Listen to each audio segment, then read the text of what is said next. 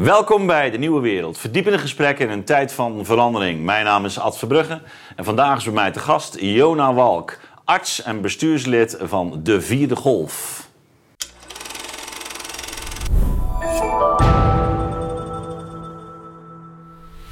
Jona, welkom weer. Hi, leuk er weer te zijn. Ja, zeker. Ehm, wij gaan het hebben over de behandeling van eh, de wet publieke gezondheid eh, door de Eerste Kamer. Jij was daar aanwezig ook. Ja. Eh, heel mooi. Voordat ik dat ga doen, ga ik me toch nog even richten naar de kijker. Want ja, zoals u wellicht al weet, zijn wij begonnen met ons patronaat. En u kunt ons eh, steunen door patroon, dan wel schutspatroon te worden. Ehm, dat maakt mogelijk dat eh, u de uitzendingen van de Nieuwe Wereld kijkt zonder reclame. En bovendien bieden we ook nog wat extra content aan. Ehm, voor ons is het heel fijn om wat meer zekerheid te hebben over onze inkomsten. Eh, en ehm, voor jullie is het fijn om ons te kunnen steunen. Hoop ik dan maar. Goed, ehm, Jona, eh, we gaan het hebben over eh, de behandeling van de wet. Jij was Ja. eh, aanwezig. De eerste dag, hè? Ah, in Ja. ieder geval. Ik heb ook eh, wat zitten kijken. Het viel me wel heel erg op dat men eh, moeite had om de behandeling nog door te schuiven naar de nieuwe Eerste Kamer. Dat vond ik een opvallende ontwikkeling. Hoe heb jij het ervaren? Laten we daar eens mee beginnen. Ja, het was, het was heel interessant om het bij te wonen. Ehm, ik lees natuurlijk al vaker verslagen of ik, ik kijk wel eens terug filmpjes, maar om daar gewoon echt te zitten en Ja. te zien van het echt een gevoel te krijgen voor hoe dat nu gaat. Nou, dat was wel interessant. Hoe lang ben je er geweest? Dat eh, ik, de zitting waar ik zat ging van drie uur s middags tot elf uur s avonds of zo. Dus eh, En je hebt En, eh, eh, de, de, de volle rit uitgezeten. het laatste, allerlaatste stukje, de laatste twee sprekers heb ik helaas moeten missen. Want Ik moest op een gegeven moment terug naar huis. Ja, nu hebben jullie natuurlijk dat, met de vierde golf daar de afgelopen Ja. maanden, nou ja, al langer eigenlijk, nogal tegen deze wet aan bemoeid. Eh, heb je er iets van teruggehoord die, die maandag? Ja, zeker. Nee, dat, dat Ja? was wel leuk. Eh, eh, zo, sowieso ehm, hoor je inderdaad wel zeg maar, de, de dingen die wij besproken hebben en dezelfde zorgen die wij hebben terugkomen in zo'n debat. Eh, er werd zelfs eh, één of twee keer eh, gewoon aan ons gerefereerd, dus dat Ja. was heel mooi. Dat was leuk om te zien. Eh, ook leuk om te zien dat het dus wel gehoord wordt. Dat wilde ik. Sowieso vond ik dat opvallend dat de meeste senatoren en die spraken gaven ook aan van goh, eh, wij ontvangen heel veel brieven van burgers Ja. die zich zorgen maken over deze wet. Dus die brieven die maken duidelijk wel een indruk. Of dat dit dat dan zich ook direct vertaalt tot, eh, tot, een, tot eh, veranderingen in de wet, is vaak heel moeilijk in te schatten. Want je weet natuurlijk niet hoe die wet anders geweest zou zijn. Ja. Maar ik heb wel het idee ehm, dat het in ieder geval er begrip is bij de, of de, dat de Kamerleden weten dat deze wet niet onomstreden is. Dat, eh, dat er veel zorgen zijn eh, bij burgers, veel zorgen bij het publiek over deze wet. Ja, nou ja, dat is in principe al een eh, vooruitgang ten opzichte van een jaar terug, toch? Ja, dat, zeker. Ik denk dat het altijd wel duidelijk is geweest natuurlijk dat er veel, dat het, het coronabeleid heeft tot heel veel maatschappelijke onrust gezorgd en Ja. ook veel maatschappelijke schade verricht. Ehm, dat, ja, ik denk dat, dat niemand dat, dat zelfs de Ka- Kamerleden dat natuurlijk niet ontkennen, die zien dat ook wel. Ja, maar dat de is vraag toch is, hoe ga je dan verder? Het afgelopen jaar denk ik wel een stuk duidelijker geworden dan de periode daarvoor. Ik bedoel, allerlei dingen die wij hier aan tafel besproken hebben, ook, ook soms al in eh 21, eh, die, die zijn toch wat meer eh, voor, voor een breder pu- publiek toegankelijk geworden, lijkt mij. Ja, zeker. En dus ook, ook eh, de, de, de schade die bijvoorbeeld de lockdowns ook in psychologisch opzicht hebben eh, veroorzaakt, ook bij, bij jongeren bijvoorbeeld. Ja. Daar is toch de laatste tijd heel veel eh, aandacht voor. Dus, dus, dus de merkte je wel iets van een an- andere stemming dan, dan lange tijd? Ja, het, Ja. wat ik heel opmerkelijk vond, maar dan gaan we gelijk al in de inhoud, was dat eigenlijk elke, ehm senat- senator die ik heb horen spreken, die Mhm. benadrukte hoe belangrijk het was dat er een goede evaluatie plaats zou vinden van de maatregelen. Ja, Maar dan vind ik het eigenlijk des te meer bizar ja. dat men niet gaat wachten op die evaluatie voordat men zo'n Ja. wet aanneemt.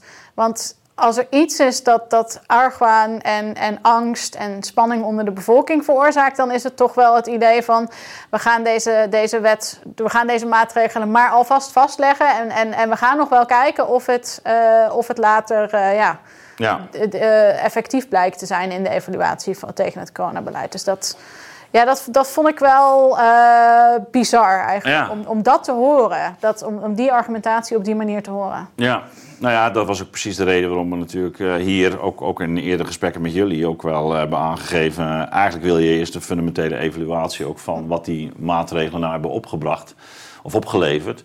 Precies omdat eh, het moment dat ze zo in de wet worden opgenomen, het, het instrumentarium natuurlijk ook eh, er klaar ligt zonder dat daar verder eigenlijk nog we- wettelijke beperkingen aan zijn. Hè? Ze Ja. kunnen nu heel makkelijk uit de, uit de kast worden gehaald. Ja, en even voor alle duidelijkheid, wat is er nou nieuw aan deze wet? Deze wet, we hebben natuurlijk al een wet publieke gezondheid. Die, laat ons, die stelt ons in staat om bijvoorbeeld iemand die geïnfecteerd is met ebola in quarantaine te Ja. plaatsen tot hij niet meer besmettelijk is met ebola. Dat Ja. hebben we al, dat kan al. Dat lijkt me ook een goede zaak, ja. Ja, daar kan ik ook niet echt tegen zijn. Nee. Eh, daar werk ik ook aan mee dagelijks als arts aan de, wet publiek, aan, de uitvoering van die wet. Eh, maar wat je deze wet toevoegt is het idee van wij sluiten preemptief alle bedrijven in Nederland om e- verspreiding van ebola te voorkomen als er een ebola-pandemie zou dreigen. Mhm. Eh, nou, ebola is niet een virus wat in staat is om een pandemie te veroorzaken. Dus dat is niet een heel goed voorbeeld. Maar het was even, even wat Ja. op mij opkwam. Het is natuurlijk toch iets waar mensen al, wat altijd eh, veel genoemd wordt. Dus het is vooral dat nieuwe idee dat je collectieve vrijheidsbeperkende maatregelen oplegt. En dat is in feite in de coronapandemie voor het eerst in lange tijd gedaan. Ehm, er werd in de Eerste Kamer heel veel gerefereerd aan dat dat vroeger in de middeleeuwen bij de pest wel eens gebeurde. Oké, Ja. maar Ja. dat vind ik niet per se een heel goed argument. Nee, over, over het algemeen is het verwijzen naar de middeleeuwen nou niet een eh, comp- compliment van... eh, Ik ben geen fan van als arts dat we andere eh, medische Nou. interventies uit de middeleeuwen per definitie allemaal terug gaan brengen. Eh, maar dat, dat is dus wat er nu nieuw is. En dat is iets wat eigenlijk op een grote wereldwijde schaal nog nooit gedaan is tot de corona, eh coronacrisis. Ja. Dus dat is al een reden om dat eerst te gaan evalueren. En niet alleen op effectiviteit te evalueren, maar ook op schade en op is dit eigenlijk wel iets wat maatschappelijk wenselijk is? Of zou het toch meer aan het individu moeten zijn om te kiezen hoeveel gezondheidsrisico ze willen lopen? Mensen hebben daar toch hele andere ideeën over. Dus die drie stappen zijn eigenlijk alle drie niet doorlopen. Ev- evalueren wat is nou eigenlijk de effectiviteit tegen virusverspreiding van dit soort maatregelen? Uh, wat, hoeveel schade hebben ze aangericht? En als we dan met die data naar de Nederlandse bevolking gaan, wat vinden die daar eigenlijk van? Dat al, al dat is niet gedaan. En ja, ik zou zeggen, totdat je dat gedaan hebt, kun je zoiets toch niet in een wet opnemen. Um, en dat, ja, dat, dat, dat is en blijft denk ik het belangrijkste pleidooi ook van ons aan de Eerste Kamer. Van waarom zou je nu deze wet goedkeuren? En als daar dan nog bovenop komt dat de, deze Eerste Kamer natuurlijk toch best wel fors weggestemd is in de laatste verkiezingen. Ja. De samenstelling gaat aanzienlijk veranderen over een week. Dat, dat, en zij uh, willen deze extreem ja. ingrijpende wet in de laatste vergadering, voordat de samenstelling van de Kamer aanzienlijk gaat veranderen, willen ze die nog even goedkeuren. Dat, ja, ik vind dit heel moeilijk uitleggen. Ja, aan, uh, dat was ook een belangrijk uh, deel van het debat ook op maandag, hè? Dit, ja. dit thema. Want ik, ik heb begrepen dat de BBB ook had verzocht om uh, eigenlijk de behandeling van deze wet Ja. uh, uit te stellen tot uh, de samenstelling Ja, van de, de Eerste Kamer eigenlijk Ja. op orde was gebracht. Dat is vanaf 1 juni, denk ik dan. Hè? Ja, precies. Dus uh, 30, 30 uh, aan mij of zo. Ja. Ehm, maar- goed, dat, dat heeft het niet gehaald. Eh, dus dus ehm, ze gaan door. Hoe, hoe, hoe ziet het er nu uit? Kun je even een beeld schetsen? Ja, ik, ik, alle, eh, eh, alles lijkt erop dat het dinsdag, eh, volgende week dinsdag gewoon eh, goedgekeurd wordt als ze daarover gaan stemmen. Mhm. Eh, volgens mij hebben ze meer dan genoeg eh, partijen uitgesproken dat ze, daar, eh, dat Ja. ze ervoor gaan stemmen. Je kunt altijd hopen dat er toch nog, eh, dat, eh, dat, ja, toch, eh, nog iets, iets verandert. Dat we toch nog zeggen van, goh, ja, Ja, ga- laten we toch nog even na, dat we toch even de evaluatie afronden. Maar ja, ga- gaan bepaalde eh, voorstellen of suggesties tot amendementen nog, het nog redden? Of, ehm, dan Eh, komt hij natuurlijk nog een keer terug. Nee, in principe kan de Eerste Kamer volgens mij geen amendementen Nee, nee, maar, maar- wel moties. eh, dus zij zouden hem dan terug moeten sturen naar de Tweede Precies, Kamer met de ik. boodschap van... Hey, ehm, We willen hem zus of zo er komt nog een parlementaire enquête. Zullen we op zijn minst de parlementaire enquête afwachten? Dat soort dingen. Dat Ja. zoiets zou ik... eh, of het... eh, in elk geval, er er is nog een verzoek, een WOP-verzoek om de modellen van het RIVM openbaar te maken. Eh, je zou als Eerste Kamer kunnen zeggen: Goh, laten we in ieder geval eerst de modellen van het RIVM laten toetsen door deze onafhankelijke wetenschappers die Mhm. ze hebben opgevraagd. Ehm, en pas dan eh, willen, zijn wij bereid te stemmen over deze wet. Dat, dat zou Ja. kunnen. Ja. Ehm, ik heb, ik, voor, naar alle waarschijnlijkheid lijkt het er wel op dat, dat die goedgekeurd gaat worden. Maar goed, dat is. eh, Oké, Ehm, misschien goed om toch even op een, eh, op, op een rij te zetten wat, wat jullie Ja. belangrijkste pijnpunten zijn Ja. de inhoud van de wet. Ja, nou kijk, er zijn heel veel aspecten te bespreken. Ja. qua van, van meer de juridische aspecten, Mhm. dat een aantal dingen gewoon niet goed zijn vastgelegd, tot democratische aspecten, waarbij wij nog steeds van, heel sterk van mening zijn dat deze wet de democratische, zeg maar, de, de, de democratische gang van zaken, dus het parlementaire zeggenschap en zo, onvoldoende waarborgt. Mhm. Eh, maar ik denk in deze fase dat een van toch wel de ergste pijnpunten is dat het hier gaat om maatregelen waarvan we absoluut niet weten of die daadwerkelijk effectief zijn voor het doel waar ze voor worden ingezet. En dan kun je natuurlijk nooit die proportionaliteit op enige manier toetsen zoals dat zou moeten voor zo'n heftige inperking van de grondrechten. Ehm, voor de, die vraag is ook aan eh, minister Kuipers eh, van Volksgezondheid gesteld. Mhm. Van nou, hoe onderbouw je nou die effectiviteit Ja. eh, van die maatregelen? En eh, zijn antwoord zou ik wel graag wat, wat meer in detail willen bespreken eh, daarop. Eh, ja, dat, zijn betrof, dat schriftelijk betrof onder andere lockdowns. Hè? Ja, dus dit betreft in feite lockdowns, mondkapjes, verplicht Ja. afstand houden, in een uitreisverbod en mogelijk nog één of twee andere maatregelen. Er zit een noodclausule in ehm, die zegt eigenlijk en alle andere dingen die mogelijk in een noodsituatie nodig zijn, maar dat, met die dingen zal dan wel weer dan op termijn een keer een nieuw wetsvoorstel moeten komen. Ja. Die mogen ze dan implementeren. En er is nadrukkelijk gezegd dat daarmee in principe ook een avondklok ehm, of schoolsluitingen zou kunnen eh, worden gedaan. Dus om die maatregelen gaat het zo'n beetje. Ja, ja, ja. Gaat niet Maar, dat, maar dat betekent toch dat het instrumentarium dat is ingezet tijdens de coronacrisis nu eh, in, Ja, in, in de wet wordt opgenomen. Ja. In feite is het gewoon de maatregelen van Dus corona je, je in hebt geen wet. noodtoestand meer nodig eh, om Nee, nee, nee, die, dus die maatregelen geen te noodwet. treffen. Die, zit, die zitten nu gewoon... Die zit er nu in. Ja, ook geen noodwet, precies. Er zitten nu standaard erin. Ehm, eh, tegelijkertijd, maar daar komen we misschien zo nog wel op... is er net ook ehm, eh, een, een, een verdrag van de WHO eh, naar buiten gekomen. Hè? Eh, ook rond de pandemie. Ehm, dat raakt ook aan verschillende van deze Ja. elementen. Dus het, het- er ontstaat een soort wereldwijde architectuur. Hè? Europa speelt er een rol in. WHO en ehm, nou ja, onze, Ja. onze eigen wetgeving. Ja. Ja. ja, misschien goed eh, om, om een paar van die dingen te bespreken. Ook omdat natuurlijk steeds de suggestie wordt gewekt dat dat een en ander wetenschappelijk onderbouwd zou zijn. Ehm, de- des te vreemder omdat eh, ik meen mij te herinneren dat de WHO ook eh, voorheen, bijvoorbeeld waar het gaat om lockdowns, eh, uiterst eh, kritisch was.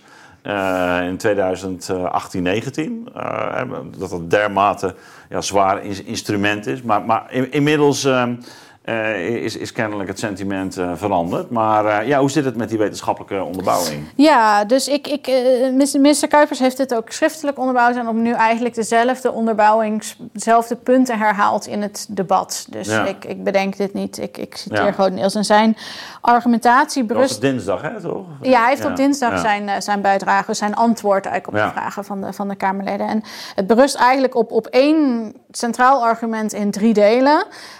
En dat is, zijn, zijn centrale argument is, er is internationale consensus dat deze maatregelen effectief zijn. Punt. Eh, nou, dat kan ik echt niet sterk genoeg ontkrachten Hmm. als argument. Ehm, er is absoluut geen wetenschappelijke consensus over of dit, deze maatregelen effectief zijn. Er is, er is politieke consensus geweest rond de toepassing, zou je zeggen. Nou ja, kijk, jij en ik, allebei, Ja. alleen al binnen onze eigen kringen, kennen Ja. meerdere, niet één, maar meerdere wetenschappers, Ja. die eh, integere wetenschappers met verstand van zaken, die zeggen: ja, ik trek in twijfel. In elk geval, als al dan niet de effectiviteit van de maatregelen, in elk geval of de effectiviteit van de maatregelen opweegt tegen de enorme schade die ze Ja, aangericht. precies. Nou ja, om te onderbouwen zijn, zijn internationale consensus Mhm. eh, te onderbouwen. ehm, heeft hij eigenlijk drie argumenten. En dat is één, dat non- non-pharmaceutical interventions, zo worden ze genoemd. Mhm. Daarmee bedoelt hij lockdowns. Eh, dat het een geaccepteerde manier is voor een infectiebestrijding. Twee, dat de WHO en ECDC, dus de Europese RIVM, zeggen dat ze effectief zijn. En drie, geeft hij een lijst van literatuur waaruit zou blijken uh, dat, dat die maatregelen effectief zijn. Nou, op punt 1 dus uh, dat het een geaccepteerde manier is om infectieziekte te bestrijden. Uh, nou, nee. Um, kijk, je moet het onderscheiden van quarantaine. Ja. In quarantaine plaatsen van één geïnfecteerd persoon. In de recente geschiedenis, nou, waar we het over hadden, is dit nooit niet eerder gedaan. Op deze manier, op zo'n wereldwijde uh, manier. Kijk, los van kleine, lo hele lokale, kortdurende, beperkte sluitingen van bedrijven. Dat, dat is inderdaad iets wat we vaker doen. Maar zo'n wereldwijd de hele, hele boel op slot gooien, dat is nog nooit eerder gedaan. Dat kon, is niet kon eerder. ook niet, hè? Kon ook, nee, kon ook niet. Hebben, nee, maar uh, we hebben natuurlijk ook, ook juist ja. dankzij ICT en alle ja, uh, veranderingen een soort, soort extra mogelijkheid ja. gekregen. Dus het is absoluut niet zo dat dit een super onomstreden normale manier is om een infectieziekte aan te pakken. Um, ja, zijn tweede argument, de WHO en ECDC, dus de Europese RIVM, die zeggen dat. Dat is waar, die zeggen dit. Ja. Dat dit goede manieren zijn om iets aan te pakken. Sinds, sinds kort dan, hè? Want ja, dus blijk, blijkbaar ja. sinds kort inderdaad. Ik, moet me, ik zal die geschiedenis nog eens teruglezen, ja. want dat vind ik wel interessant. Ik kan me daar wel voorstellen. In ieder geval, dit hele concept bestond voor mij ook nog niet per se voor, ja, uit films, maar niet voor... voor uh, um, ik heb hier geen les over gehad vroeger. vroeger nee, nee, um, maar goed, die, wat, wat belangrijk is om te realiseren bij die instanties, zeker voor de WHO, dat ken ik wat beter dan, dan ECDC. Maar de, dat zijn in feite niet wetenschappelijke instanties. Dat zijn geen universiteiten, dat zijn politieke instanties. Ja. Waar afgevaardigden uit verschillende landen die op politieke ja. uh, gronden worden gekozen. Die, men, die, die instanties, de WHO, die heeft hun adviezen komen wel uit expertgroepen.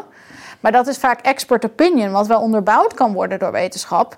Maar daar zeg maar, toegang tot die expert opinion, dat is gereguleerd. Dat is besloten door de WHO wie daar plaatsneemt en wie daar zit.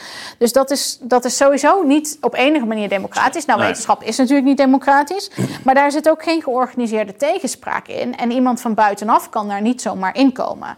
Dus je kunt in de wetenschap in principe onafhankelijk van wat jouw ervaring is, wat je, als jij een, een onderzoek doet en een heel goed onderzoek en dat publiceert, en dat opschrijft, dan kun je altijd doordringen tot de wetenschap. Maar dat is natuurlijk niet zo bij de, bij de WHO, wat in principe een, een politieke organisatie is met verschillende adviesraden, die wel wetenschappers benadert daarvoor. Dus dat, dat, dat is niet hetzelfde als zeggen dat de WHO iets onderschrijft. Het is natuurlijk niet hetzelfde als zeggen dat het per definitie dus ook wetenschappelijk nee. onderbouwd is. Nee, nee en bovendien, uh, dat is natuurlijk ook wel iets wat de laatste jaren toch wel uh, in het nieuws is gekomen dat het bijvoorbeeld ook gefinancierd wordt door private partijen. Onder andere iemand als Bill Gates. die, uh, uh, ja, die daar ook een flinke vinger in de pap heeft. Hè? Dus dat... ja, het is in ieder geval ontransparant. Omdat ja. je vaak niet... Je weet dat, dat je, je weet, omdat het zo selectief is natuurlijk wie, ja. wanneer, waarvoor geconsulteerd wordt. Dat is zo'n politiek proces. Want daar hebben natuurlijk verschillende landen hebben daar wat over te zeggen. Die hebben natuurlijk allerlei politieke motieven ook. Ja. dan weet je gewoon niet zo goed wat, wat daar speelt. En of zo, je kunt ook niet inderdaad uitsluiten dat dat soort ja. dingen daar spelen. Ja. Ik vind dat heel lastig bij de WHO. Omdat, ja. uh, kijk, fundamenteel zijn dat toch een soort van politieke onderhandelingen die daar aan ten grondslag liggen. Met een grote stem voor, uh, po met potentieel een grote invloed ja. voor, voor bedrijven en voor hele macht, voor machtige individuen. Nou ja, wat natuurlijk ook interessant is, is dat, dat er. Um eigenlijk één uh, uniforme benadering wordt uh, uitgedragen voor de hele wereld. Hè? Terwijl je kan zeggen, nou ja, op, op allerlei plaatsen heb je ook met lokale omstandigheden te maken. En uh, daarin kunnen bovendien gemeenschappen eigen afwegingen maken. Of het nou het uh, levensbeschouwelijke overweging is, of, of puur uit demografische. Bijvoorbeeld wanneer je een veel jongere bevolking hebt, of een veel gezondere bevolking hebt. Dus, dus uh, de suggestie dat er, dat er een one size fits all is, ja. is, is, natuurlijk op zichzelf al uh, problematisch. Hè? Het, het, het, je zou kunnen zeggen, het degradeert ook uh, de discretionaire bevoegdheid van, van artsen natuurlijk op een hele ingrijpende manier. Want het, het, het, het, het betekent dat er in principe gewoon een, ja, toch een, een uniform model wordt, wordt uitgerold wereldwijd. En, en daar, daar zitten natuurlijk ook gewoon hele morele en politieke vragen achter. Dus het is een soort depolitisering van, van uh, het gezondheidsvraagstuk. Nou, dat vooral, want er wordt heel erg. Um, uh, er wordt heel erg op gehamerd dat het ook uniform moet zijn. Want ja. je kunt alleen maar als wereld een pandemie bestrijden. Ehm, dat, dat is ja, dat, ik, ik snap wel waar die gedachtegang vandaan komt. Maar ik zou het ook niet zo zwart-wit willen zeggen. Want precies wat jij zegt, verschillende landen hebben wellicht hele verschillende overwegingen. We zien ook dat de mortaliteit aan corona per land aanzienlijk verschilt. Um, dus, dus dat sowieso. En het, wat je ook heel erg ziet, is dat depolitisering precies. Dat je eigenlijk um, in geen enkel land hier nog discussie over mag voeren. En dat knopt ook weer in dit debat. Zeg maar, ik, ik ik stel en anderen stellen, er is helemaal geen wetenschappelijke consensus over deze maatregelen. Dat kan ook helemaal nog niet. Het virus bestaat pas een paar jaar. Maar er wordt gelijk gezegd, ja, maar want we moeten het met alle landen samen doen. Dus uh, moet dit, moeten deze maatregelen, want we willen niet buiten, buiten boord vallen. Ja, wat, wat natuurlijk wel fascinerend is, is dat, dat je het hebt over um, bestrijding van een pandemie.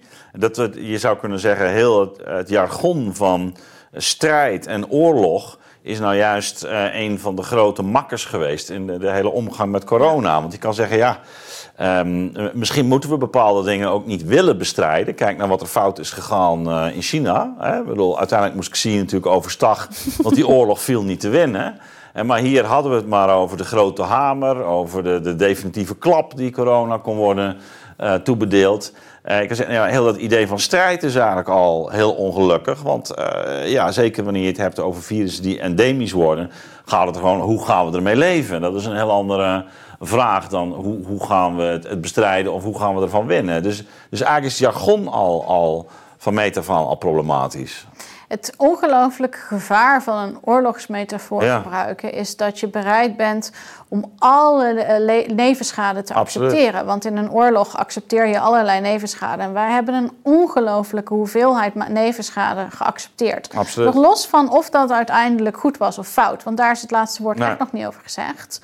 Um, ik, ik zou heel verbaasd zijn als uiteindelijk uitkomt, de, uit zou komen uit een eerlijke evaluatie dat de maatregelen meer uh, hebben beschermd dan dat ze hebben beschadigd.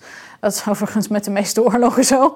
Maar dat, daar, daar heb je dan weer bij mij een verkeerde persoon in. Maar dat, dat, ik zou heel verbaasd zijn, maar daar is het laatste woord gewoon nog niet over gezegd. Maar wij waren bereid inderdaad zoveel maatschappelijke schade te ja. En dat is het gevaar van zo'n metafoor. Dat moet je ook helemaal niet gebruiken. Er zijn, om het dan in de goede jargon te, te plaatsen... Um, dan is indammen waarschijnlijk een betere, betere uh, term. Er zijn virussen waarvoor het logisch is om ze in te dammen. Um, een, voorbeeld is, een heel makkelijk voorbeeld is ebola. Ja. Ebola is een ziekte die ernst echt dodelijk is, tussen de 50 en de 90 procent vaak. Hoewel nu later is gebleken dat waarschijnlijk met de moderne interventie, westerse medische interventies, het meer richting de 20% kan gaan. Maar, in ieder geval ja. 20% vind ik veel, is heel hoog. Um, ebola. En het is niet besmettelijk voordat je het overdraagt. Je kunt het, uh, het, het verspreidt vooral in kleine cirkels, binnenhuis, niet buiten op straat. Het heeft allerlei eigenschappen die maken dat je het heel erg wil indammen. En ook kunt indammen. Ja, maar, maar dat is een heel ander, ander soort aandoening natuurlijk. Of een andere ziekte dan wanneer je het hebt over coronavirussen. Ook als we corona... Kijk, je kunt de discussie voeren over... wil je corona indammen of niet in een perfecte wereld? Of is dat een virus waar we inderdaad, wat je zegt, mee moeten leren leven? Nou, Omicron heeft er toch een soort eind aan gemaakt, toch? Aan die, aan die illusie van indamming. Dat, dat... Ja, de illusie wel, want dat is mijn hele punt. Zeg maar, nog los van de discussie, wil je het indammen? Daar kun je een interessante discussie over voeren. Maar dat, dat is niet eens nodig. Je kunt het niet dat heeft dat, China laten eh, zien. Het, kon, het kan niet. Het is niet een virus. Ook niet als we de hele wereld. Uh, het, het, was te besmettelijk. Het, het, het, leende zich daar niet voor. Het werd ook steeds besmettelijker. Hè? Het werd ook steeds, steeds, steeds, besmettelijker. Dat, dat doen virussen inderdaad. Ja, dat is, dat is uh, natuurlijke selectie, helaas.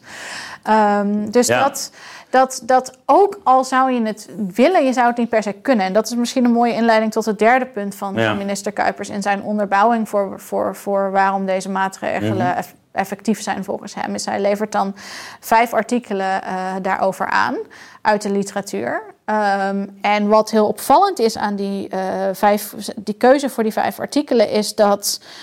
Um, vier, uit de vijf, vier uit vijf van die bronnen die komen uit 2020. Dus die gaan alleen maar over data van het eerste half jaar, van de eerste, de eerste golf COVID. En wat die artikelen die doen, is dat ze kijken naar de R-waarden in verschillende landen. Ja. Ze nemen alle data van alle landen, alle dagelijks de R-waarden en het testpositieve en wanneer ze welke maatregelen hebben ingevoerd. En dan proberen ze Nou, te dat, is die, dat is die verspreidingsfactor, hè? Ja, dus de R-waarde is hoeveel, eh, Ja. hoeveel de, ja, eigenlijk de groei van de curve is. Ja. Dus dat, dat ehm, hoeveel mensen door één persoon besmet worden. En het idee is dat je maatregelen neemt om die verspreiding tussen personen af te remmen.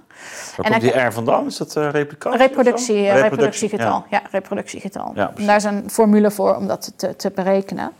En wat je in feite ziet, is dat in die eh, artikelen, die gooien dus al die data op een hoop en die analyseren dan met behulp van wiskundige modellen van hey, ehm, eh, als je deze maatregel invoert, tot hoeveel daling van de R-waarde volgt er dan na Ja. die maatregel met Ja. een bepaalde delay voor, voor Ja. om rekening te houden met dat het virus natuurlijk een incubatietijd heeft. Maar wat die artikelen dus niet doen, is kijken wat gebeurt er met de R-waarde als je wel een maatregel invoert versus als je niet een maatregel invoert. Want ze kijken gewoon hoe ver daalde de R-waarde steeds na maatregelen die we invoerden. Ja. Dus als er andere redenen zouden zijn Ja. dat die R-waarde daalt, bijvoorbeeld omdat mensen zich bewust worden en vrijwillig bepaalde dingen veranderen in hun dagelijkse gang van zaken in het voorjaar van 2020, dan zou je dat niet zien. Je bent niet in staat om daarmee iets te zeggen over of het verplichtende karakter van de maatregelen en de straffen die erop gezet Ja. werden als je daarvan afweek, of dat toegevoegde waarde had boven ehm, met, adviezen. Dus dat, dat laat die studie sowieso niet zien. En als er andere redenen waren voor de R-waarde om te dalen, eh, zoals dat het zomer werd of zo, dan zou je dat er ook niet per se uithalen. Ehm, dus dat is één ding wat je niet kan zien. En er is een artikel, er is een studie, een interessante studie. Eh, op Twitter heb ik al mijn bronnen. In een Twitter-plaatje Ja. heb ik al deze bronnen gezet. Dus Nou, als we mensen kunnen ze er even- kijken, kunnen en ze ik kan ook eronder het eh, zetten. eronder zetten. Maar als, er is een interessante studie die dat ook een beetje suggereert. Er is een studie die liet zien dat in Europa... ehm, het nemen van maatregelen inderdaad leidde tot een verlaging van de R-waarde, Mhm. maar alleen de eerste keer. En de tweede keer, toen we in het najaar dezelfde maatregelen probeerden, met dezelfde verplichting en dezelfde dwang erachter, toen werkte ze niet meer. En critici of, eh, of mensen zouden zeggen van ja, dat komt omdat mensen zich er niet aan hielden. Dat kan, maar het omgekeerde kan natuurlijk ook waar zijn. Dat het juist het vrijwillige eh, aanpassingen die we deden, het, hand- eh, ja, dat dat eigenlijk is wat maakte dat die R-waarde eerst daalde. En, en de bewustwording van mensen. Ja. En niet zozeer die dwang en die maatregelen en die BOA's en die politie en zo. Nou, het kan natuurlijk van alles zijn. Ik bedoel, je hebt in de zomer ook eh, minder griep doorgaans dan in de winter. En dat- Eh, dat is- dat mensen nemen meer, eh, krijgen van nature meer vitamine D. eh, is weerstandsbevorderend. Eh, Er zijn allerlei argumenten die je kunt Dus zijn, het, precies, dus er zijn deze, die studies hebben natuurlijk heel veel, heel veel, veel Ja. ja. wat we noemen confounders, andere Ja. dingen die mee zouden kunnen wegen. En het andere wat, wat, wat dat een beetje bevestigt, is dat als je kijkt naar die vijf studies die minister Kuipers dan uit, Mhm. aanlevert, die studies zijn ook in strijd met elkaar. Die één studie zegt, laat bijvoorbeeld zien dat alleen een Chinese stijl hardcore iedereen opsluiten lockdown effectief is. En alle andere maatregelen niet effectief zijn. Nou, gelukkig eh, eh, ja, hebben we dat natuurlijk in Nederland niet gedaan. Maar dan is er een andere studie die laat precies het omgekeerde zien. Die laat zien dat, eh, dat het nog toevoegen van een stay-at-home order, dus een, lockdown, een echt harde lockdown, Mhm. dat dat eigenlijk geen toegevoegde waarde heeft bovenop de andere maatregelen. Er zijn, zitten studies tussen die een heel groot effect van scholensluiting Ja. benoemen. En er zitten studies tussen die zeggen dat scholensluiting helemaal geen effect heeft gehad. Dus wat je ziet is dat. Eh, de, de- hier la- lange nabij nog geen wetenschappelijke Nee, consensus, consensus. over is. Nee. Dat hier nog veel meer tijd voor nodig heeft. En het feit dat er zo wordt geroepen met... eh, ja, de- nee hoor, er is consensus. Deze, dit zijn goede maatregelen, dit moeten we doen. Ja, dat vind ik, dat, dat vind ik bizar. En dat, dat doet de wetenschap ook echt tekort hoor, vind ik. Ja, ja, ja. Ja. bovendien ehm, moet je natuurlijk ook maar weer afwachten wat precies eh, de gedragingen wordt van het volgende virus. Ah, dat sowieso. Ik zou zelf, dat is als je dan kijkt, zegt van wat is, wat is mijn, mijn standpunt over deze wet. Wat ik, wat ik zou, zou graag had gezien, is dat we een wet hadden gemaakt die vastlegt hoe wij tot eh, besluitvorming komen tijdens een pandemie Ja. over wat wel en niet Ja. te doen. Want daar, daar kun je een wet voor vastleggen. Hoe ehm, regel je parlementaire betrokkenheid in, een, in, zo'n, in, in, in het Ja. geval van een pandemie? Ja. Hoe regel je een eh, de, zeg maar de transparantie en onafhankelijkheid van zoiets als het OMT. Hoe zorg je dat belangenverstrengelingen duidelijk gemaakt worden? Hoe zorg je dat er goed getoetst wordt of maatregelen inderdaad wel proportioneel zijn of ze wel effectief Ja. zijn? Hoe zorg je dat ze snel teruggekeerd, teruggedraaid kunnen worden als ze niet effectief zijn? Een van de dingen die ik in de Eerste Kamer heel vaak hoorde in het debat was: ja, maar als nou blijkt, want, want we gaan die wet, die gaan ze dan goedkeuren voordat de evaluatie gedaan is. Ja, want de parlementaire enquête. oh, Precies, en dan gaan ze evalueren, gaan ze parlementaire enquête Ja. gaan. Er zijn wereldwijd allerlei onderzoeken gaande eh, eh, die, die daarna, daarnaar. En dan willen ze, zou, zij, we hebben meerdere Kamerleden gezegd, ja, maar als het nou blijkt dat de, dat de wetten niet, dat de maatregelen niet effectief zijn geweest, dan kunnen we ze er toch weer uithalen. Ja, en dan word ik toch wel een beetje kriegelig, want dat we hebben gewoon gezien, het, het coronatoegangsbewijs is maanden voortgezet nadat absoluut iedereen wist dat het niet effectief was. Kijk, in het begin had je ik en een paar andere mensen die dat riepen. Maar op een gegeven moment was duidelijk, zelfs de eigen modellen van de overheid laten zien dat dit niet werkt. Ehm, en alsnog is het meer dan twee maanden voortgezet. Zo'n ongelofelijke overschrijding van de grondrechten van, van Nou ja, Nederlanders. ab- de absoluut. avondklok was nooit goede evidence voor. Toen duidelijk werd dat het niet werkte, is het alsnog weken voortgezet. Gigantische inbreuk op de grondrechten. Ehm, en zo zijn er nog meer voorbeelden. Dat ik denk van ja. Maar corona staat nog- COVID-19 Ja. staat nog steeds op de lijst van aanziekten. Wat, wat doet het daar nog? We, we doen geen bron- en contactonderzoek meer en eh, quarantaineplicht voor mensen die. En dat is de enige reden om als ziekte op de, op de a- lijst van aanziektes te staan. Weet je, dat, we zien gewoon voor onze ogen dat die maatregelen dus zo moeizaam teruggedraaid Ja. worden als ze niet effectief blijken. Dat ik denk van. Kunnen we nou niet, zeker om het, om het vertrouwen van het publiek terug te winnen, even wachten, die evaluatie afronden en dan goed een gesprek hebben met z'n allen. Wat willen we nou echt in de wet hebben? Ja. Nou ja, te meer als je bedenkt natuurlijk dat eh, ook de discussie over de, de gevolgen bijvoorbeeld van, eh, van, van vaccinatie, maar ook de gevolgen van eh, de lockdowns op lange termijn nog niet, nog niet duidelijk zijn. Ja, nou, dat was mijn, mijn andere, nog een belangrijke kritiek op, het, op, het, op inderdaad de bijdrage van minister Kuiper of de onderbouwing van minister Kuiper. Hij heeft dan, citeert dan dus die vijf bronnen, Ja. waarvan vier van vijf uit, het, uit 2020 Ja, daarom. Dat kan op geen enkele manier Nee. in staat zijn om iets te zeggen over of ze daadwerkelijk effectief zijn. Want je, ja, oké, stel het, is, het klopt allemaal en die, we komen er uiteindelijk uit welke maatregelen nou wel of niet de R-waarde verlaagden. Dat zegt nog steeds niks. De beste manier om Ja. de R-waarde te verlagen is wat China deed en iedereen opsluiten. Ja. Maar op de lange termijn heb je daar niks aan, want iedereen gaat alsnog co- COVID krijgen in, in die situatie. Dus die studies die hij aanlevert, dat onderzoek, dat is helemaal niet in staat om antwoord te geven op de vragen waar we een antwoord Hoe, op nodig hoe, hebben. hoe reageerde de Kamer daarop? Eh, nou, verbazend niet. Het, het wordt wel. Ik denk niet dat die. Maar heb jij dat- niet vervolgens nog wat getwitterd? Of, Ik heb eh, zeker wat getwitterd. Dus ik heb een draadje op, op Twitter gezet. Ehm, kijk, dit is heel moeilijk. Ik, wat ik zei, Ja. ik, of ik, ik schrijf, schreef ergens op Twitter van. Kijk, zij krijgen, hebben op vrijdagavond om kwart over vijf, had ik begrepen, eh, hadden ze eh, die antwoorden van 120 bladzijden. bladzijden. Ik heb Ja. me uit die 120 bladzijden dus op één antwoord gefocust, namelijk waar hij deze Ja. onderbouwing geeft. Ik heb daar mijn hele zondagochtend aan besteed om al die artikelen na te lezen, de methode Ja. van de artikelen te beoordelen, te na te denken van, ja, wat is hier eigenlijk het probleem? Oké, dit laat wel wat zien, maar wat, weet je, dat... Maar, zeg, maar zeg je dan dat er Dat kost ook... mij de hele ochtend. Dus de- hoe kan een Kamerlid die hier niet voor Ja. opgeleid is, deze, deze beoordeling maken? Ja, maar zeg je dan eigenlijk twee dingen? Van, is de, de, de, de tijd die je nodig hebt om dit fatsoenlijk te evalueren ontbrak. Omdat hè, dat, dat pakket eh, te laat eh, binnenkwam. Maar ook de expertise ontbreekt in veel gevallen. Ja, nou kijk, de expertise die, die ligt nu natuurlijk heel erg bij het ministerie. Een van de argumenten die steeds Ja, maar de wetgever moet ook, ik bedoel, eh, Die- Eerste die zijn- Kamer, ja. Tweede Kamer, bedoel, ze, ze moeten natuurlijk zelf afwegingen Ja. maken. En Ja.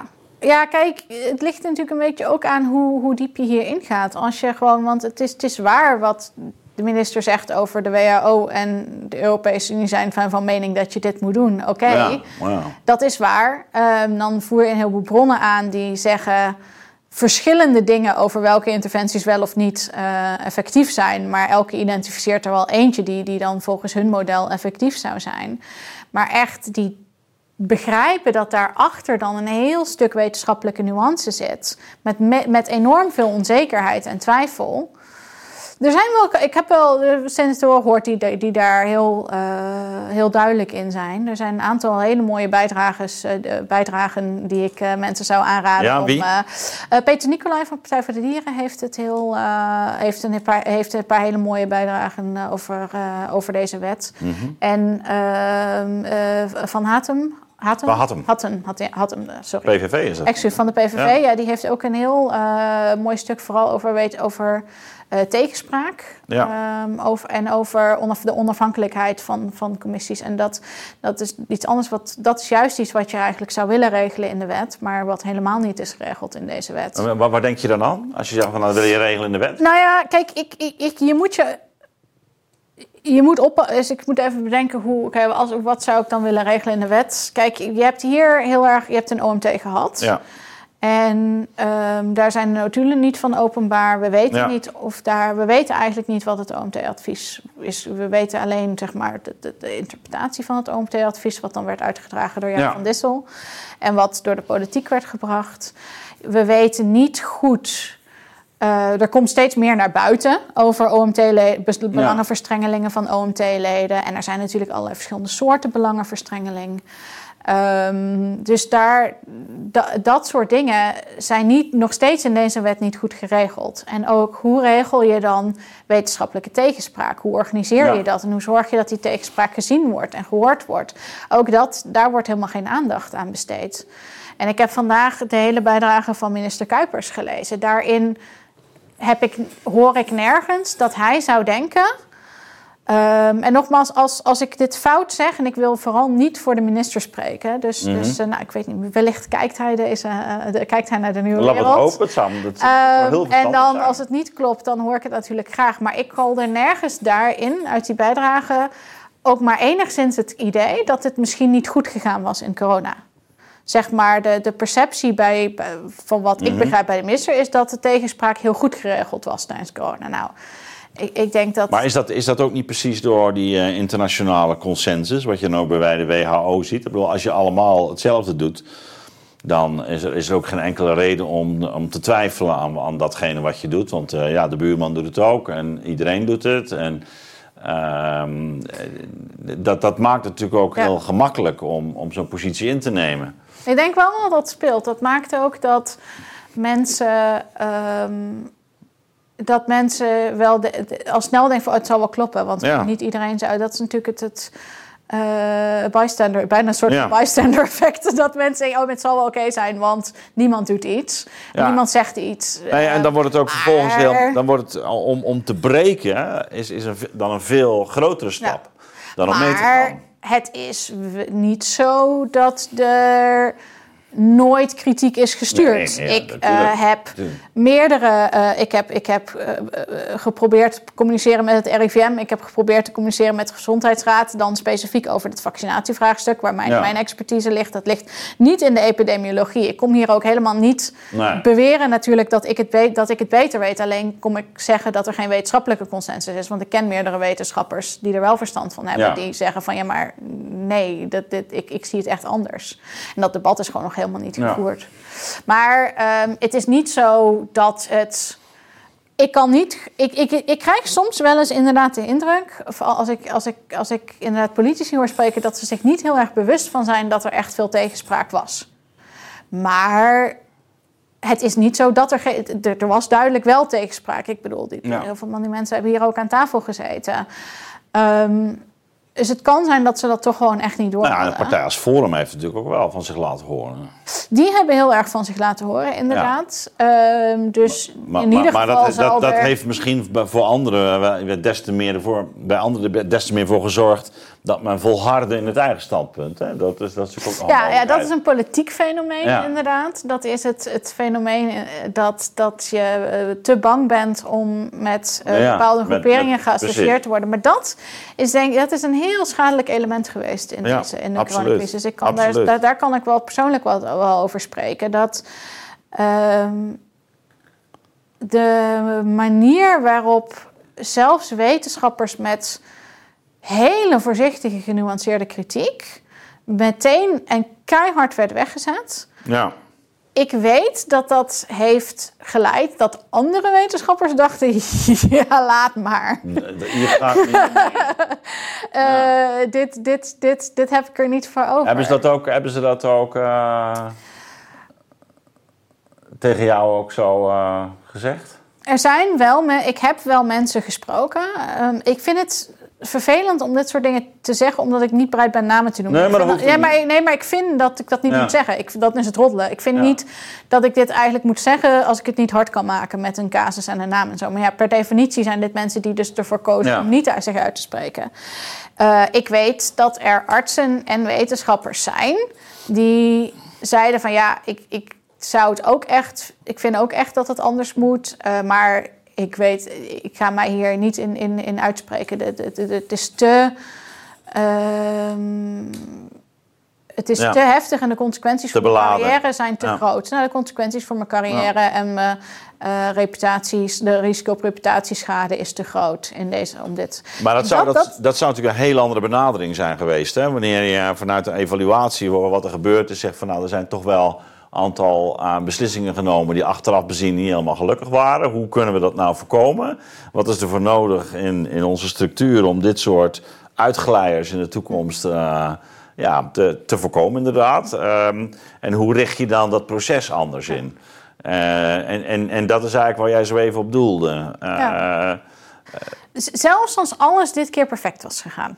Stel, Ja, eh, we, ja. we, we doen de Ja. evaluatie. We komen erachter dat het Nederlandse coronabeleid op alle punten perfect was. ja. Dat er geen enkel. eh, Ja, je, je zegt het eh, met een ding anders glimlach. eh, die, zijn. die, ja. Het is niet per. Nee, nee maar stel. Stel, stel Ja. we, we, we zouden dat, dat, dat zeggen. Dan nog was het zo dat die tegenspraak niet goed en niet veilig Nee. kon gebeuren. Eh, dan nog is dat iets waar we, waar Ja. we het over moeten gaan hebben. Ehm, al is het maar voor de volgende pandemie. En in dit geval denk ik dat er natuurlijk uiteindelijk... je kunt ook niet concluderen bij een pandemie en een nieuw virus... dat Ja. alles... Voor mij heb ik dat ook wel eens hier gezegd. Dat Ja, nee. die- over die tu- tunnelvisie, dat, dat ik het zo bijzonder vind dat we een pad zijn ingeslagen en eigenlijk dat nooit, nooit hebben bijgesteld.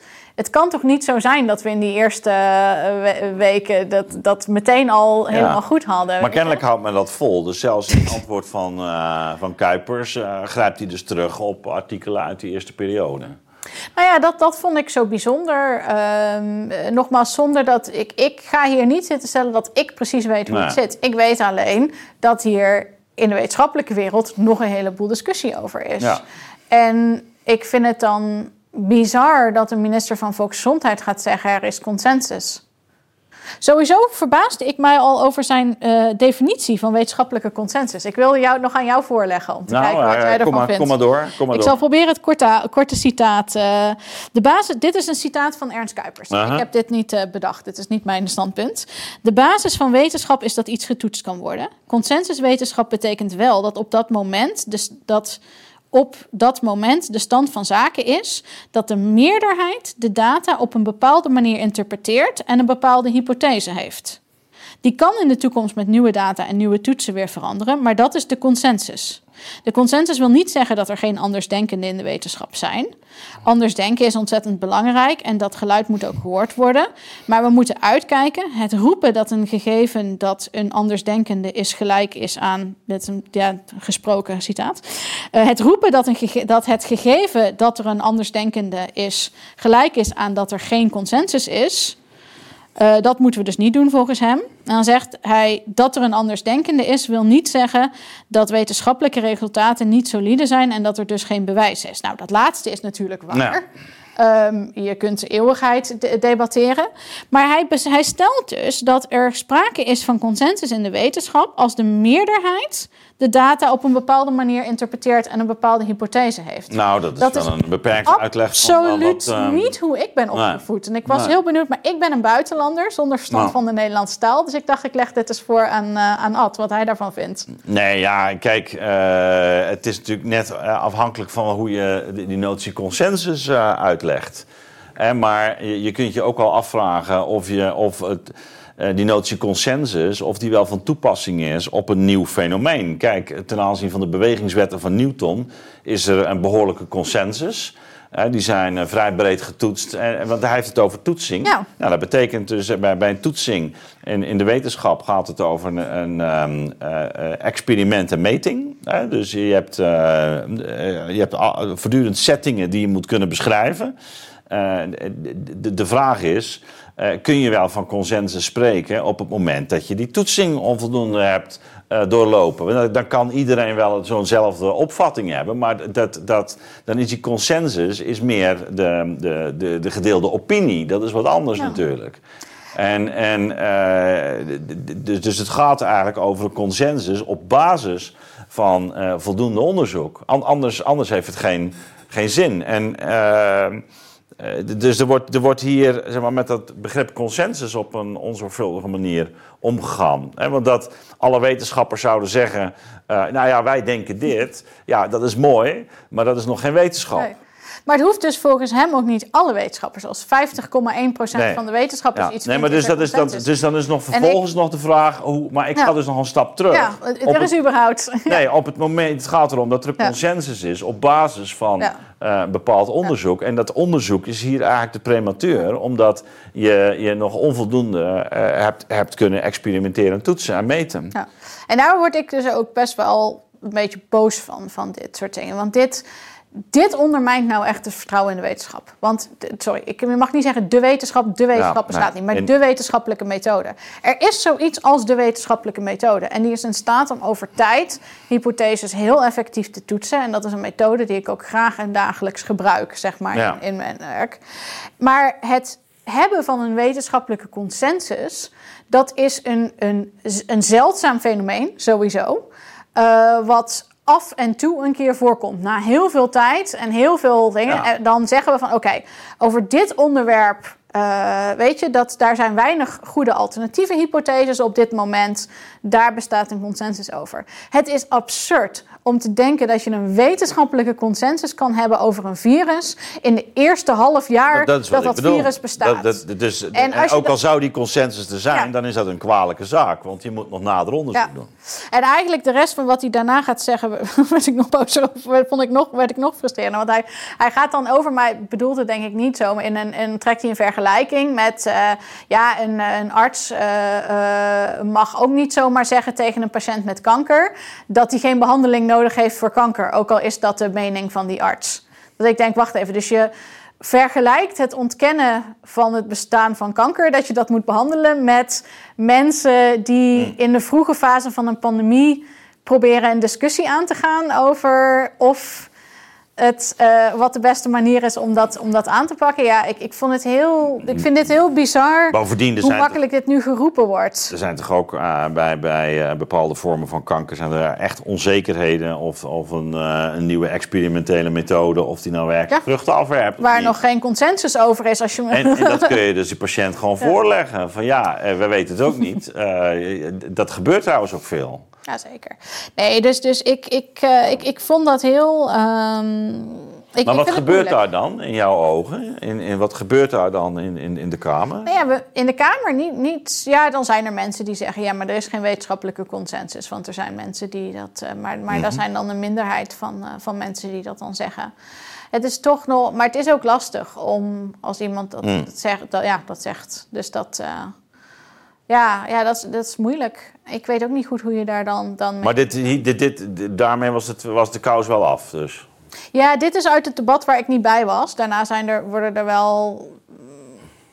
Ja, deze, ik kan me niet echt herinneren dat iemand toen zei... ja, maar er is mm. geen wetenschap. Maar dat, ik, weet, ik heb het niet meer helemaal nee. Voor, uh, okay. voor ogen. Maar dit, dit, dit is wel... Dit laat wel zien hoe af... Ja, dit, dit, ja nou ja, goed. Dat, dit laat natuurlijk wel zien dat er wordt hier heel stellig iets gezegd over mm. de maatregelen die wat mij betreft echt niet representatief zijn voor wat er in de wetenschappelijke wereld daadwerkelijk afspeelt. Ja, ja. Nee, dat is natuurlijk ook een thema wat we hier vaak aan tafel uh, besproken hebben. Die, die, die politisering van die wetenschap en die, nou ja, de, de quasi-verwetenschappelijking van de politiek. Er ontstaat een vreemde amalgaam eigenlijk hè, van, uh, ja. van beide. Maar, maar dat... dat ja, dat werkt wel. Althans, het heeft, uh, denk ik, bij een deel van de. een aanzienlijk deel van het publiek wel toch uh, in gang gevonden. En ik dacht, nou ja, de wetenschap, we volgen de wetenschap. Ehm, ja, onder, ondertussen zie je wel dat natuurlijk de bedenkingen zijn, zijn toegenomen. Ehm, denk jij nou dat er, dat er nog een kans is dat op, op een laten we zeggen, iets meer fundamentele reflectie, ook, ook binnen, binnen de Kamer? of hebben we daar een, um, moeten dan eerst de, de, de misère ten aanzien van dit beleid nog, nog groter worden? En bedoel, je merkt het ook, ook hè, wanneer je kijkt naar bijvoorbeeld de discussie over oversterfte, komt moeilijk op gang. dat gaan we ook hier niet, niet, niet uh, bespreken.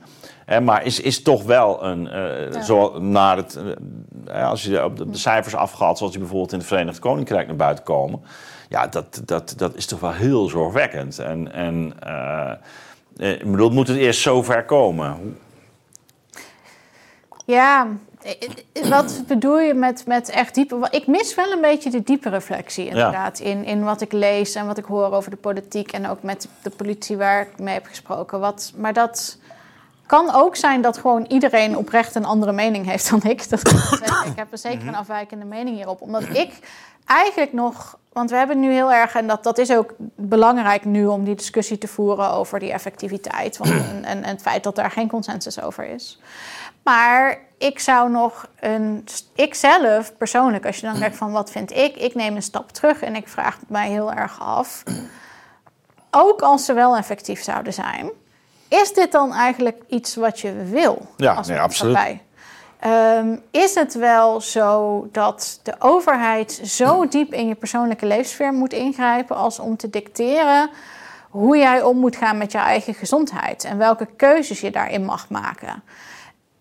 Ik ja, er wordt, er wordt altijd verwezen dan naar ook je omgeving. Kijk, de overheid grijpt ook in op het moment uh, dat ik uh, verplichte autogordel. Uh, dan kan je zeggen, dat is ook mijn eigen keuze. Dus dat doen ze ook om mij te beschermen.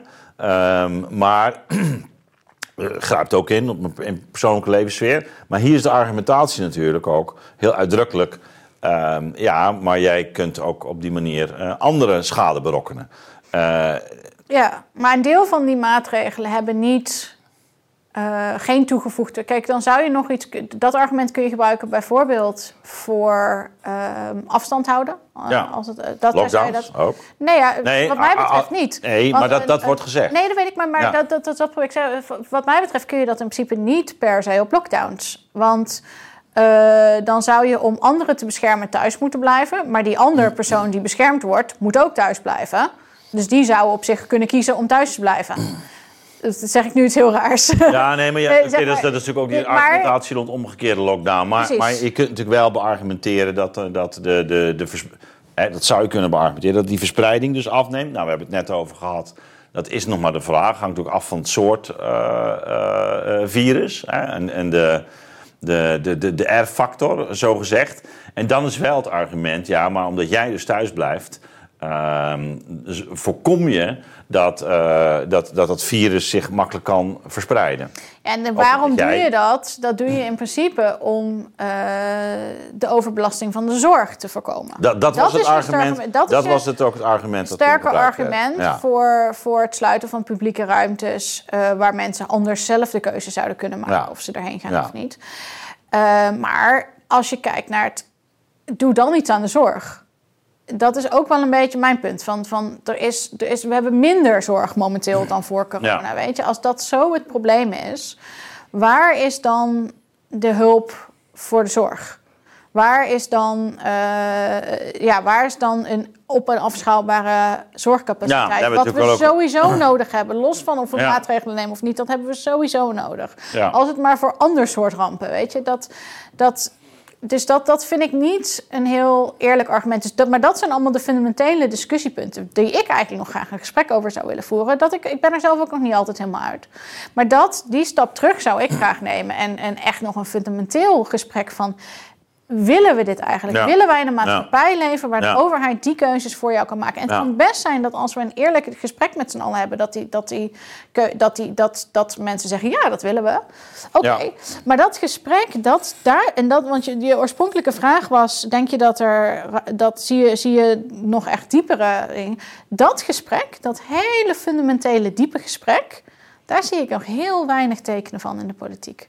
Dat, dat is voor hun echt wel een gepasseerd station. Wij willen een gereedschapskist Ja. met collectieve vrijheidsbeperkende maatregelen. En de discussie lijkt vooral te gaan om wat moet er dan wel en niet in die gereedschapskist. En dat, ja, is een jammer. ik dat- zou zelf ja. nog echt wel liever een Ja, stapje tuurlijk, terug en, tuurlijk. en een nog veel rustiger, alles maar filosofischer, maatschappelijker Ja, gesprek ja maar precies. Nee, maar dan, dan heb je het natuurlijk ook over hoe wil je inderdaad samenleven? Wat doe je met het verschil in generaties en met risico's? Ja. Hoe ga je die wegen? Hè, want je kunt ook zeggen, eh, het eh, ongelijke gevallen gelijk behandelen is een vorm van discriminatie. Dus jongeren zouden kunnen zeggen, ja, dat wij worden behandeld zoals eh, risicogroepen en ouden vandaag is eigenlijk gewoon je reinste discriminatie.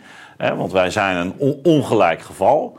Ehm, en dat, dat gold natuurlijk ook voor de hele argumentatie rond, rond vaccinatie. Eh, dus die, die overigens ook eh, niet, niet eh, gestoeld bleek te zijn op wetenschappelijk onderzoek. Hè. Dat was, eh, de verspreiding was helemaal niet onderzocht ro- rond eh, de, de, effectiviteit van, van vaccinatie.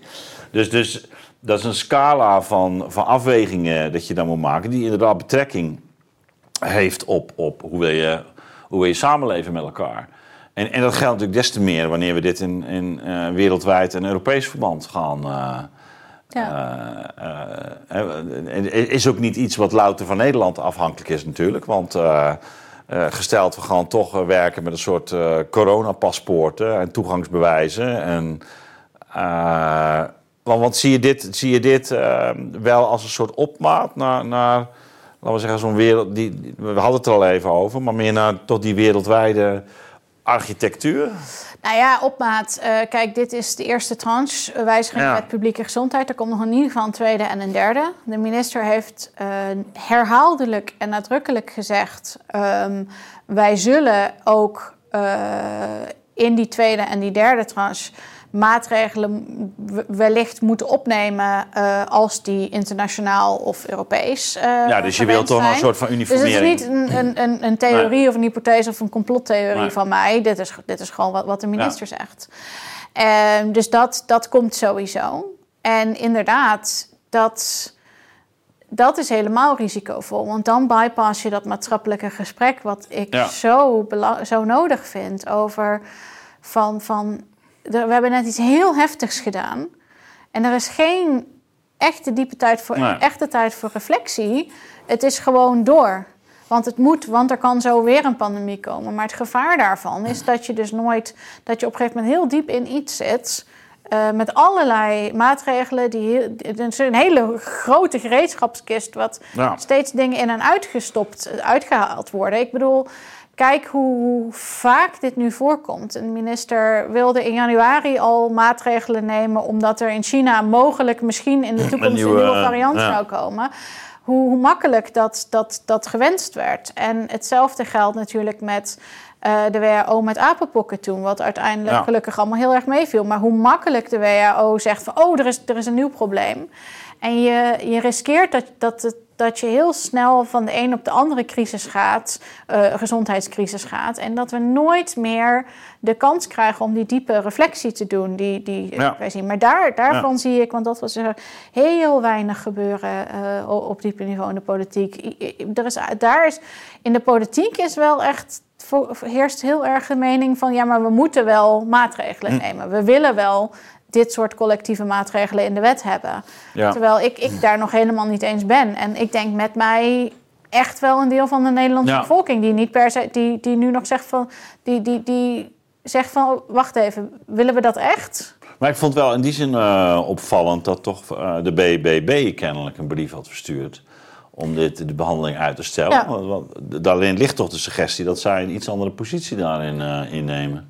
Het zou kunnen. Ik eh, moet heel eerlijk toegeven dat ik niet weet wat hun positie is. Eh, Nee. van de- niet Nee, van de niet. aankomende Eerste Kamerfractie van de BBB. Nee, maar dat ze zo'n brief Maar eh, hun, hun uit brief vind ik opvallend. heel terecht. Hun brief ging over meer dan alleen de wet publieke Ja. gezondheid. ging ook over de pensioenwet. En hun- Ja. wat ik had begrepen is dat hun argumentatie vooral was... ja, dit zijn twee hele grote wetten die heel belangrijk zijn... Ja. Eh, die allebei dus in waarschijnlijk de allerlaatste zitting van deze Eerste Kamer, die qua samenstelling volledig niet meer reflectief is voor de wil van het volk, goedgekeurd gaan worden. Ja, dat, eh, zij, dat, dat kan al principiële democratische overwegingen eigenlijk niet.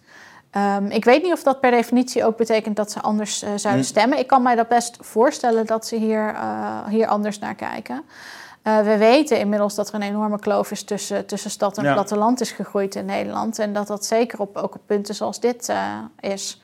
Ik bedoel, ik, ik, omdat ik natuurlijk eh, bekend ben als iemand die wat kritisch is geweest op het coronabeleid, vertellen mensen mij ook dingen die ze denk ik niet tegen andere artsen zouden zeggen. Maar ik hoor natuurlijk heel veel verhalen van mensen vanuit allerlei lagen van de samenleving die zeggen van ja, ik ben zo hard getroffen door de maatregelen.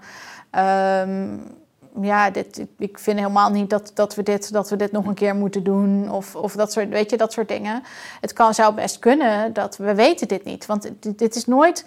De, wet, de, de inhoud van de wet publieke gezondheid is nooit onderdeel geweest van een verkiezingscampagne ever. Nee. In, in, in, in, we weten helemaal niet hoe de, gemiddel- hoe de bevolking hierin staat. Dat, dat, en zeker niet omdat de onderwerpen die hiervoor van belang zijn, met enorme nuance en voorzichtigheid Hm. besproken moeten worden. En, en dat we weten het niet. En het zou best kunnen dat zij daar heel anders in staan, maar dat, dat durf ik eigenlijk Ja. niet zo goed te zeggen. Nou ja, Ehm, we, kan- we, ja. we gaan het afwachten. Ja. Ehm, de de, de corona-evaluatie moet nog eh, goed op gang komen. Ja. Eh, dus er er worden nu wel de voorbereidingen toe eh, getroffen. Ik denk dat jij ook nog wel eens gehoord zal worden. Eh, ik kom met, met alle plezier. ja, ja, ja, ja. Nee, maar dat, dat lijkt me heel waarschijnlijk. eh, En eh, ja, je mag hopen dat, dat dan ehm, toch ook die fundamentele reflectie een beetje op, op gang komt. Want ik denk dat het daar inderdaad wel om gaat. Hè? Dus, Ja. dus ook ja, met, het, met het oog op de toekomst, de vergrijzende bevolking. ehm, eh, waar, waar het onderliggend lijden, zoals het dan werd genoemd, zeker niet afneemt. Eh, het aantal chronische eh, patiënten neemt vooralsnog alleen toe. Eh, en dat, dat, dat maakt dus ook scenario's à la het corona eigenlijk alleen maar waarschijnlijker voor de komende decennia. En, hoe dan ook, moet, er moet sowieso, los van de wet publieke gezondheidsmaatregelen, moet er echt een goed gesprek komen over wat we willen Ja. met zorg. ja, Want de zorg zoals die nu gaat, is onhoudbaar. ja. Die, die is onhoudbaar en het gaat een keertje mis. ja, en ook financieel is het natuurlijk volgens Precies, want, het is, want we moeten of enorm veel meer gaan investeren. Ja. En, Ja, en echt. maar, maar het, moet uit de lengte of uit de breedte. Dan, dan betekent het dat je eh, eh, op, op eh, post als eh, onderwijs... Ja, en dat is het gesprek wat we moeten voeren. Willen wij een, een, een, land waarin iedereen de perfecte zorg Ja. krijgt tot ze 100 zijn? Misschien wel. En ik, kijk, als arts kan ik daar, heb ik daar heel veel begrip voor. Hè? Ik zie wat Ja. mooie en geweldige dingen de zorg kan doen. Maar als we dat willen, dan moet er grootschalig geïnvesteerd worden. Op een manier die ik denk dat als mensen zich zouden beseffen wat de trade-off is, wat ze dan niet kunnen investeren, dat ze dat niet, eh, dat ze dat dan niet, zou, niet voor zouden kiezen. En wat er nu gebeurt, is dat je heel erg die, ja, die aanpak hebt van, van het moet allemaal efficiënter. Ehm, nou, kijk, neem het Europese eh, fonds, nood corona Ja. noodfonds. Daar komt een, een ongelooflijk minuscule fractie van de totale 800 miljard of zo gaat maar naar de zorg. En van dat geld ging twee derde naar het digitaliseren van de zorg. Want er heerst heel erg een idee van, oh ja, we hoeven die keuze tussen, tussen investering in de zorg of minder goede zorg accepteren. Die keuze hoeven we niet te maken, want we kunnen alles efficiënter doen. En dan kunnen we met dezelfde middelen meer zorg leveren. Eh, door te digitaliseren, Ja, ja, door ja, eh, eh, eh, dingen te standaardiseren. Maar dat zijn dingen die, als ik op de werkvloer kijk, mensen helemaal niet op zitten te wachten. Maar ook de patiënten vaak helemaal niet op zitten te wachten. En we slaan dat gesprek over. En we, we blijven maar aanmoedigen en zeggen van... Ah, het kan vast efficiënter, het kan vast efficiënter, het kan vast efficiënter. En op een gegeven moment schiet dat tekort.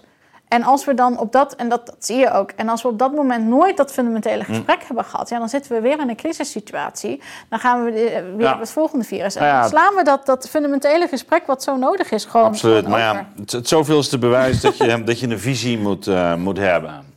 En eh, met elkaar ook moet ontwikkelen. Maar vooral Leg- met elkaar moet ontwikkelen. Ja, nee, maar leg hem neer, want dan kun je het erover hebben. Ja, Ik ja. bedoel, dan kun je zeggen, nou, ik ben het er niet mee eens. Hè? En dan, dan kom je er misschien uit. Maar ja, eh, we, we hebben nu eigenlijk te maken met ehm, lo- losdraaiende systemen. Hè? Ja. Die, die allemaal alle kanten op gaan. Eh, Jona, ik eh, wil je weer danken voor dit gesprek. En fijn dat je hier naartoe bent gekomen. We houden het ondertussen in de gaten. De vierde golf ongetwijfeld ook. Dus als er weer zich wat uh, nieuws aandient, uh, dan hoop ik je weer snel te mogen ontvangen. Heel leuk, altijd leuk om langs te komen. Ja, en aan de kijker, wil je meer van dit soort gesprekken? Steun ons via het patronaat, wordt patroon of schutspatroon via Petje Af. Dan kun je ook nog reclamevrij naar deze uitzendingen kijken. Hey, bedankt. Bedankt.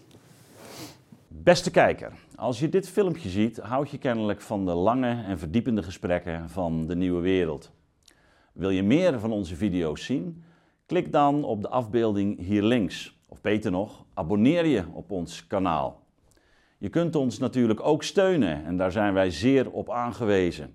Klik dan op de afbeelding rechtsboven in beeld of ga naar de beschrijving hieronder voor meer informatie. Ik dank jullie bij voorbaat van harte.